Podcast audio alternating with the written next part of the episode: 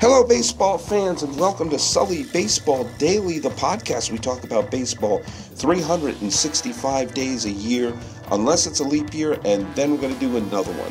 I've been doing this every single day since October 24th, 2012, and it is now Tuesday, June 14th, 2016, and I'm your host, Paul Francis Sullivan.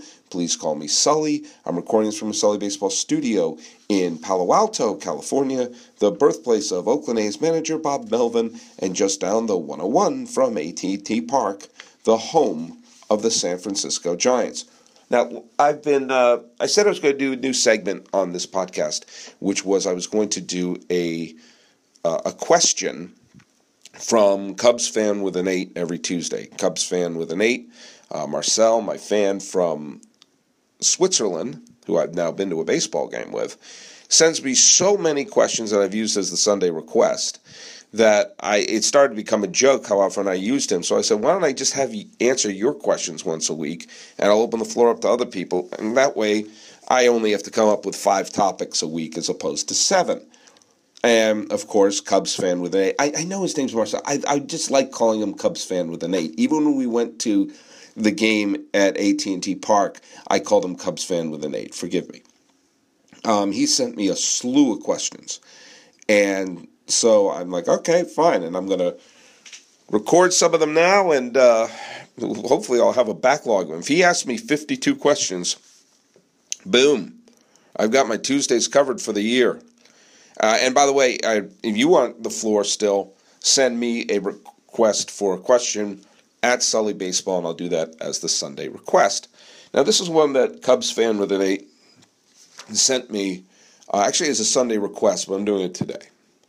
Uh, and this is going to be a little deep dive into history, but hey, I like doing this every once in a while.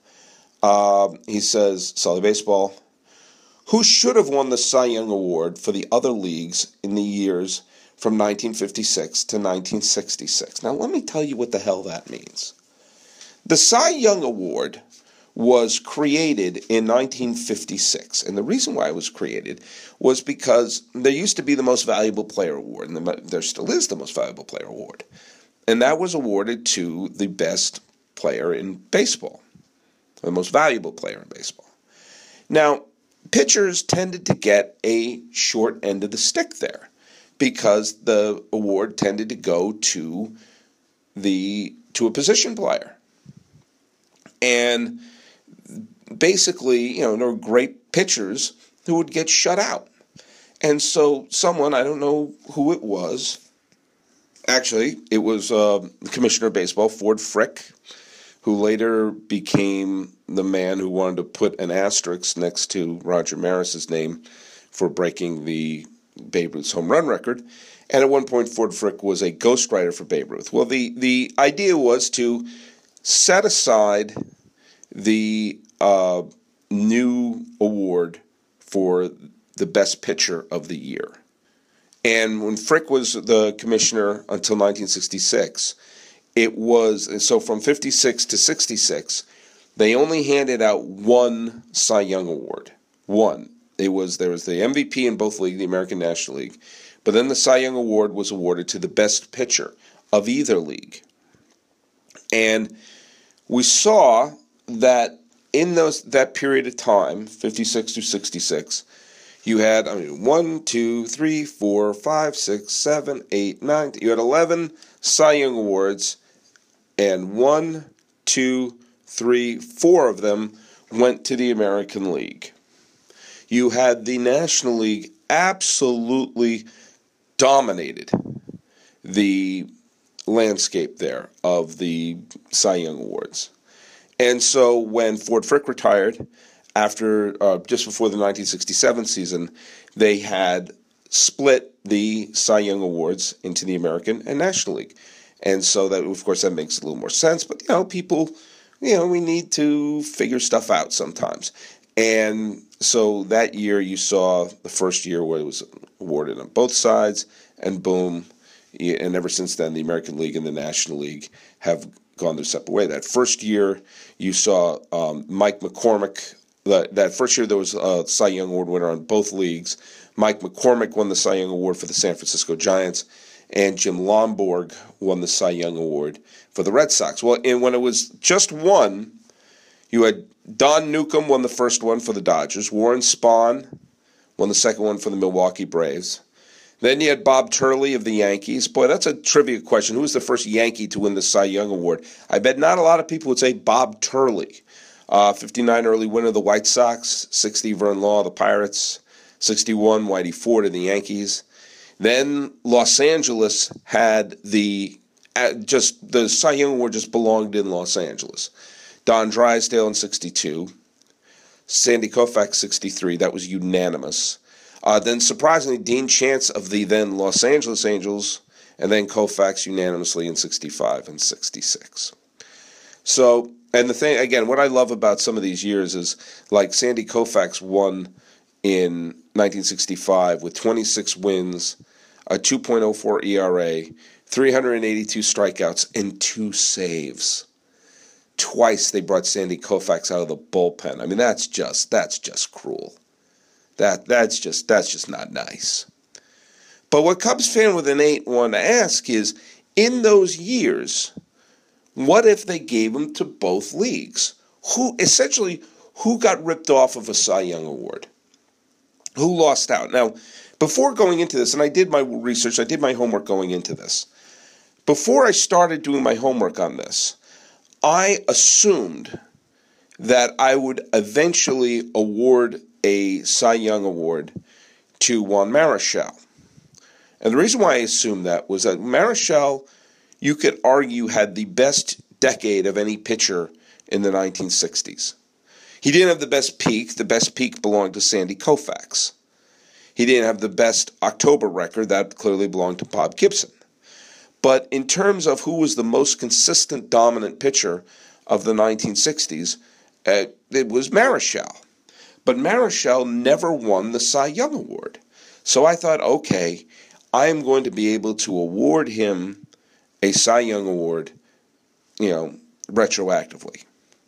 So I looked at that first year, the year Don Newcombe won. Now, of the American of in that vote, Whitey Ford got the highest vote of any American League pitcher in the Cy Young Award that year. But Early Wynn had a better year.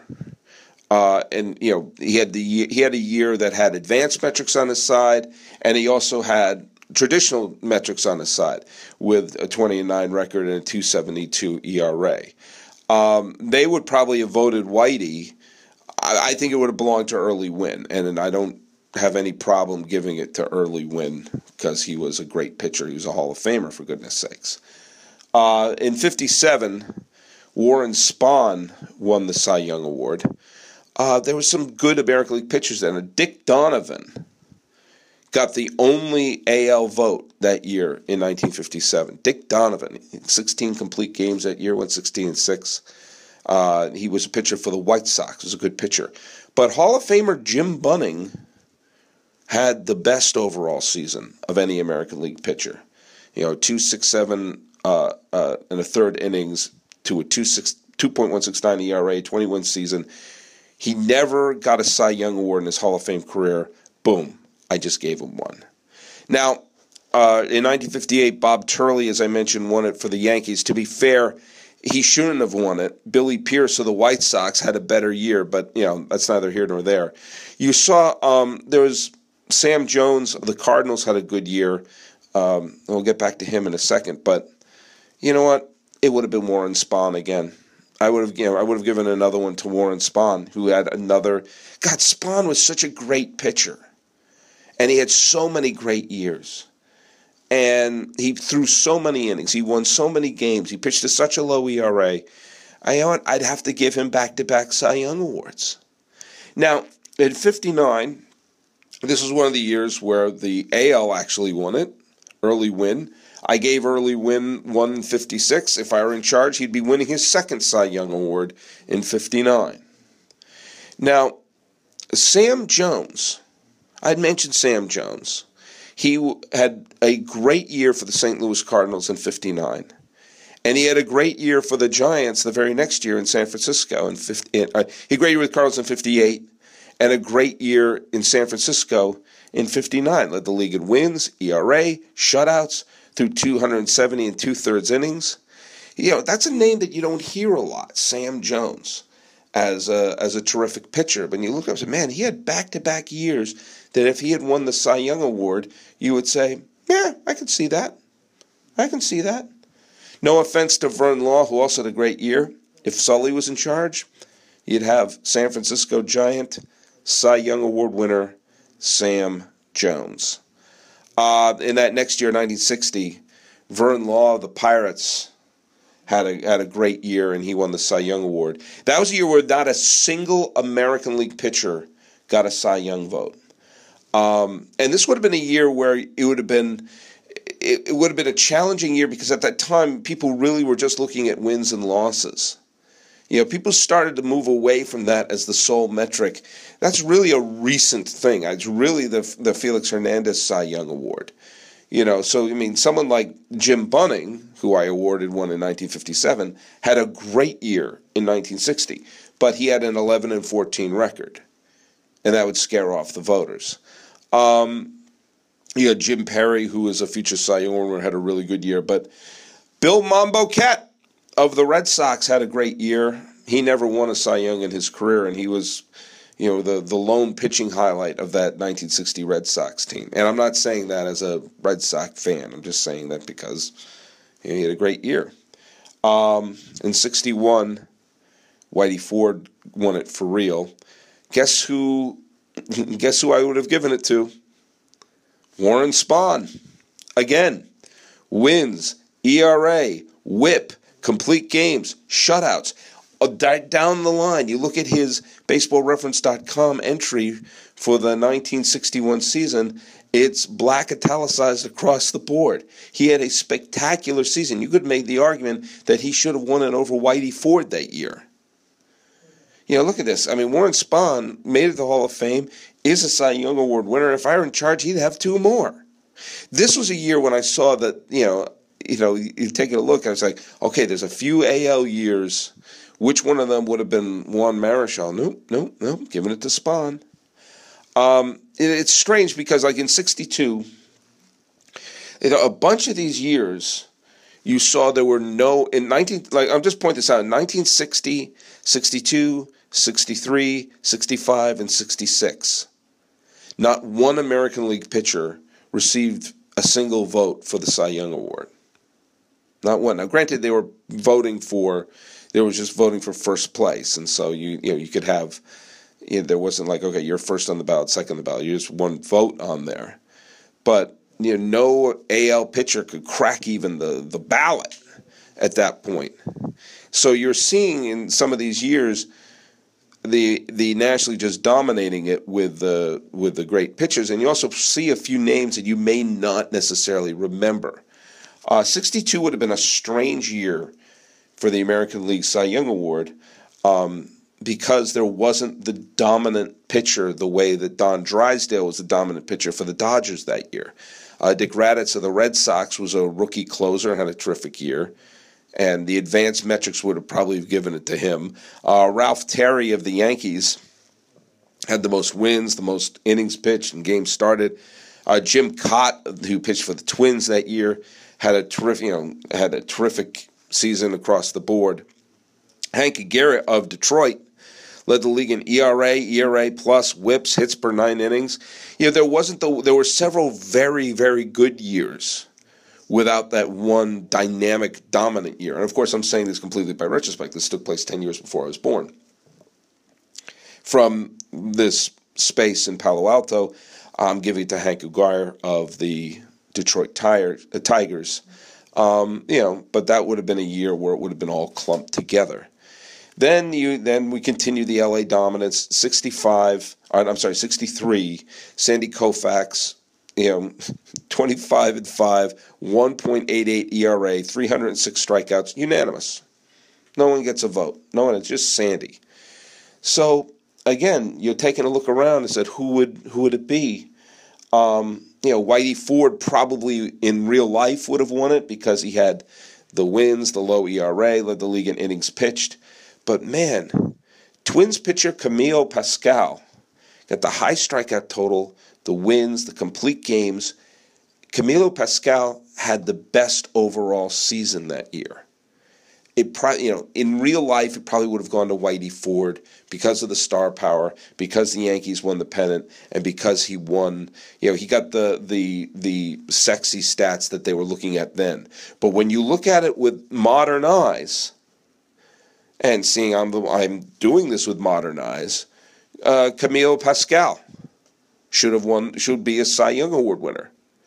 And don't worry, I've, you know, Whitey Ford's already a Cy Young Award winner, already going to the Hall of Fame, so everyone relax, would you please? Now, 1964 was an interesting one because I thought if there was any chance for Juan Marichal to get a retroactive Cy Young would be here because he was a dominant pitcher and he had a wonderful year in 1964. And that year, Dean Chance had a surprising year for the LA Angels and won the Cy Young. And then I took a look at the stats. And you know, Larry Jackson had a had a nice season for the Cubs and came in second. And Sandy Koufax came in third. And this is what I'm saying that at the time they really were looking at wins because Larry Jackson got more votes for the Cy Young Award than Sandy Koufax. The only stat that Larry Jackson led Sandy Koufax in was wins. Across the board, everything, everything, Sandy Koufax dominated the National League. Oh, he didn't win as many games. He didn't have the run support that Larry Jackson had. The Cubs had a much stronger offense. Sandy Koufax just was a dominant pitcher left and right. So guess what? I'm sorry, Juan Marichal, you're not going to want to hear this. And not that Sandy Koufax needed anything else, but you know what? He, I'm going to give him the 1964 National League Cy Young Award. And 65, hey, a unanimous vote for Sandy Koufax. In the AL, pretty easy. Sam McDowell, who, if you like traditional stats, you like advanced metrics, across the board, Sam McDowell of the Cleveland Indians was the best pitcher and should have won the American League Cy Young Award in 1965. And, and the fact about Sam McDowell, the character of Sam Mayday Malone, is loosely based upon Cleveland pitcher Sam McDowell. Uh, 66, surprise, unanimous choice, Sandy Koufax. His last year in the major leagues was an, an, another unreal season for him. I mean, this gives you an idea about his run support that he got. You know, he, he strikes out 317 batters, throws to a 1.73 ERA. He lost nine games. How's that even possible? Um, in the AL, again, another one of those years in the American League that uh, you know it, there's wasn't the one dominant pitcher. Earl Wilson had a great year for the Red Sox and Tigers. Uh, Sam McDowell had another very good year. Mike Cuellar burst onto the scene that year. Gary Peters of the White Sox had a terrific year. Uh, of those, I suppose I give it to Gary Peters if you could make an argument for the other ones. So basically, having the title Cy Young Award winning pitcher gives a pitcher a certain aura, even if it's a one year wonder like a LaMarr Hoyt or an R.A. Dickey, where you say, yeah, they won the Cy Young Award for that one year they were at the pinnacle. And when people start to make a Hall of Fame case for someone, having the Cy Young or the MVP on their resume is always a positive thing. So if I were in charge and if we had done this even retroactively, Early Wynn would be a multiple Cy Young Award winner Warren Spahn would be a three time Hall of Famer. Jim Bunning would have one. But then you'd see the likes of the Sam Jones, Bill Monbouquette, Hank Aguirre, Camille Pascual, Sam McDowell, Gary Peters. Those are all pitchers who had nice careers and good reputations. But to add, they won the Cy Young Award would be, I don't know, a nice addition to their legacy. You know, when you go down the line, some of the people like the John Dennys and the Mike Scotts and the Steve Bedrosians of the world, whether or not you agree with them winning the Cy Young in those particular years, it adds a certain, oh, prestige when you review their career or even look back on their career. You know, some of them may seem strange in retrospect. Mark Davis, Eric Gagne winning a Cy Young Award, or some of those who won multiple ones, you know, like the Clayton Kershaws or the Tim uh, Lincecums, or the ones who had the nice career the really good career and got it at least once to sort of say, yeah, I'm in that club. I'm looking at you, Chris Carpenter. I'm looking at you, Jake Peavy.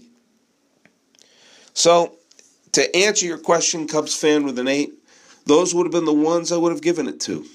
Those would have been the one that had they split the award the way they should have from the start, would have made for, well, would have made for a good, solid Cy Young candidacy for those players. So, that's a little walk down history and retroactively awarding some of these players with the Cy Young. I should maybe make up like a little wooden Cy Young awards, and if the ones of the names of the players who are still with us, maybe send them off, or I don't know. I don't need to give myself more projects to do. So, anyway, next Tuesday I'll answer another question from Cubs fan with an eight. And if you want to send me a question, send it to me via Twitter at Sully Baseball. Go to sullybaseball.wordpress.com, like me on Facebook, subscribe on iTunes, SoundCloud, YouTube, Twitter, Stitcher, Instagram. I'm everywhere. The music is by Ted Thacker and Patrick Kaliski. This has been the Sully Baseball Daily Podcast for the 14th day of June 2016. I'm your host, Paul Francis Sullivan. Please call me Sully.